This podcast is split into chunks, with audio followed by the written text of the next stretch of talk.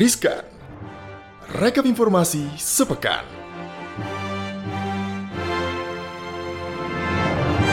Halo Sobat Cuan, balik lagi di Cuap Cuap Cuan, podcast CNBC Indonesia. Kali ini kita ada di segmen Riskan, recap informasi sepekan bareng gue Ellen dan juga ada Safira Wardoyo. Iya, Safira seperti Hai. biasa ya. Iya. Eh, kita pasti ngasih tahu dong ke Sobat Cuan informasi apa saja sih yang menarik Iya. dalam seminggu ini. Benar. Nah, berita yang pertama ini adalah Presiden Jokowi yang Hmm. memperingatkan uh, warga soal lonjakan kasus COVID-19 ya, Saf ya. Hmm. Karena kan kita tahu uh, kasus infeksi dan kematian COVID-19 ini kembali meningkat lagi nih di negara lain seperti Eropa dan bahkan Rusia, Ukraina dan Rumania ini mencatatkan kematian tertinggi menurut perhitungan AFP pada Selasa 26 Oktober 2021. Oh oke, Presiden Jokowi emang terus mengingatkan ya agar masyarakat tetap waspada terhadap potensi gelombang 3 COVID-19. Memang meski saat ini menurutnya tingkat keterisian tempat tidur di rumah-rumah sakit kian menurun, positivity rate COVID-19 hingga laju penularan ini telah berada di bawah standar yang ditetapkan oleh WHO. Nah, Pak Jokowi juga mengatakan nih, perkembangan kasus harian di Indonesia menurun drastis dari pernah 56.000 kasus positif dalam sehari di bulan Juli 2021 ini menjadi 802 kasus, bahkan menurun menjadi 460 kasus dalam beberapa hari terakhir. Nah, lalu gimana nih kita ya? Tentunya harus tetap hati-hati dan menyikapi situasi yang walaupun membaik ini, tapi Ya. tetap harus uh, tidak boleh lengah karena kan pandemi ini juga belum berakhir ya. Benar. Kalau kita bandingkan lagi nih, misalnya pekan ini saja, Mm-mm. tren kasus positif di dunia seperti Eropa dan Amerika Selatan juga mengalami kenaikan loh. Mm-mm. Dan bahkan uh, tren kenaikan kasus ini juga disebut karena tiga hal Apa yaitu relaksasi yang terlalu cepat dan juga tidak melalui tahapan-tahapan. Protokol kesehatannya juga tidak dijalankan katanya secara disiplin dan pembelajaran tatap muka di sekolah juga nih, Saf. Wah berarti kayak emang overconfident gak sih nih Ellen? Nah, Mm-mm. Pak Jokowi juga meminta nih ke kepala daerah agar mewaspadai kenaikan kasus COVID-19 sekecil apa pun di daerah masing-masing. Pak Jokowi juga mengingatkan ya seluruh kepala daerah agar terus mempercepat vaksinasi untuk melindungi rakyat Indonesia sekaligus mendorong pertumbuhan ekonomi pastinya. Iya, jadi walaupun sekarang PPKM levelnya makin diturunin jadi Mm-mm. makin rendah dan makin rendah ya protokol kesehatannya levelnya juga jangan diturunin ya kalau bisa ditingkatkan levelnya ya naik level protokol kesehatannya PPKM-nya turun level kagak apa-apa.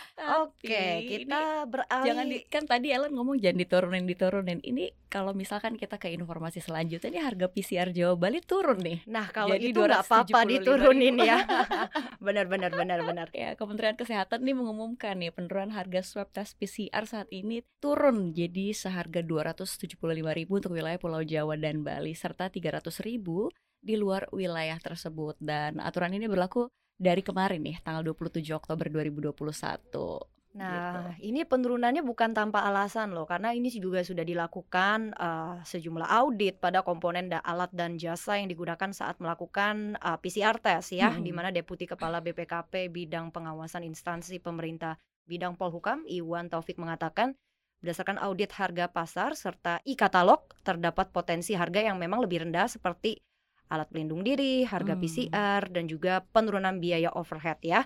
Hal serupa juga dikatakan oleh Direktur Jenderal Pelayanan Kesehatan Kementerian Kesehatan Abdul Kadir bahwa harga baru ini juga berdasarkan jasa layanan juga dan juga barang habis pakai serta komponen administrasi. Oke, ini juga emang diikuti sama penurunan harga ini berselang dua bulan setelah sebelumnya waktu Agustus lalu nih Kementerian Kesehatan telah menurunkan harga PCR dari sebelumnya 900.000 menjadi maksimal 495.000 dan tentunya itu untuk Jawa dan Bali. Harga 525.000 itu untuk di luar Jawa dan Bali. Sementara itu, selain mengumumkan penurunan harga, Kementerian Kesehatan juga mengumumkan durasi hasil PCR. Jadi saat ini menjadi 1 kali 24 jam setelah swab pengambilan tes tersebut. Jadi emang Ellen, Harga tersebut tidak ada perbedaan dengan harga bergantung pada jangka waktu hasil PCR keluar. Jadi memang Pak Abdul Kadir ini menambahkan jika yang ada dalam surat edaran adalah harga batasan tertinggi. Jadi tidak dibenarkan apa pun alasannya dengan harga lain. Iya, kan jadi suka ada tuh, mm, misalkan ekspres jadi berapa, jadi mungkin tiga kali lipat kayak gitu. Nah ini udah nggak ada lagi. Iya, jadi buat sobat cuan juga hati-hati ya kalau harganya beda-beda, maksudnya Bisa perlu dicatat tuh. juga nih harganya berapa nih yang udah fix yang memang udah berlaku ini ya sesuai dengan Iya. aturan pemerintah. Nah, Betul. di lain sisi juga ada uh, kabar yang juga cukup. Kalau yang ini tadi kita ngomongin soal turun nih ya, sekarang naik. naik nih. Naik terus ternyata ya utang pemerintah mencapai 6.711 triliun Wow. rupiah. Ini adalah posisi utang pemerintah per akhir September 2021 di mana utang ini juga setara dengan 41,38 persen PDB-nya Indonesia ya. Nah, jika kita bandingkan dengan posisi September 2020, utang ini meningkat tajam yakni 954,65 triliun rupiah di mana pada tahun lalu di periode yang sama utang pemerintah ini berada di level 5.756,87 triliun rupiah dengan rasio 36,41 persen terhadap PDB. Ya luar biasa ya. Dalam laporannya nih Kementerian Keuangan memastikan komposisi utang masih aman dan tetap terjaga. Padahal kita udah ketar-ketir nih. Nah, menurut Menteri Keuangan Sri Mulyani, pengelolaan utang dilaksanakan secara oportunistik, fleksibel dan prudent di masa pandemi. Dilihat dari kepemilikannya, utang pemerintah masih tetap didominasi dari penerbitan surat berharga negara dengan porsi 88% dan pinjaman 12%. Ya, emang secara rinci utang yang berasal dari SBN ini tercatat sebesar 5.887,67 triliun yang terdiri dari SBN domestik sebesar 4.606,79 triliun. Lalu ada SBN falas 1.280,88 triliun. Nah ini keduanya terbagi dari SBN umum dan juga SBN syariah. El. Nah, kemudian utang dari pinjaman baik dalam dan luar negeri juga tercatat 823,85 triliun terdiri dari pinjaman dalam negeri 12,52 triliun dan luar negeri 811,33 triliun ya. Utang pinjaman Hmm. luar negeri ini juga berasal dari pinjaman bilateral juga nih, Saf. Oke. 306,18 triliun, multilateral 463,67 triliun dan pinjaman dari commercial banks ini juga ada 41,48 triliun rupiah. Sebenarnya kalau kita bandingin ya sama negara lain, negara maju even Amerika Serikat, eh, Jepang, Sebenarnya ya. mereka iya. punya rasio utang di atas PDB itu ratusan persen. benar. Actually kita sebenarnya kalau dibandingkan dengan negara lain masih oke sih. Cuma ya kalau Oke. meningkat terus ya juga perlu dijaga ya. Cuman kalau udah ngedengar kata utang nih pasti Mm-mm. wah semuanya udah jadi kayak emosi gitu. Wah, utang mulu nih Indo ke ketinggian atau segala macam. Ya biasalah pro kontra selalu ada. Iya pro kontra pasti ada tapi perlu dipahami dulu Iya, ya kan utangnya bener. dipakai buat apa juga namanya juga lagi masa pandemi COVID-19 lagi recovery ekonomi ya ini hal apa ya momen yang sedang menantang jadi ya utang kalau dipakai dengan baik-baik worth it ya why not ya enggak Ya benar. Nah sekarang kita ke informasi selanjutnya nih di Cukur Gundul nih Liverpool 05 harga saham MU kian nyungsep. Nah ini kamu pegang apa nih Len? Liverpool atau MU? Hmm, aduh susah Nah. pilihnya tapi I'm with MU ya soalnya ada Cristiano Ronaldo nih sekarang Oke, aduh pulang baik. kampung dia Eh, kan oke. oke By the way, akhir pekan ini Ellen banyak laga seru di Liga Sepak Bola Eropa selain El Clasico di La Liga Spanyol antara Barcelona versus Real Madrid.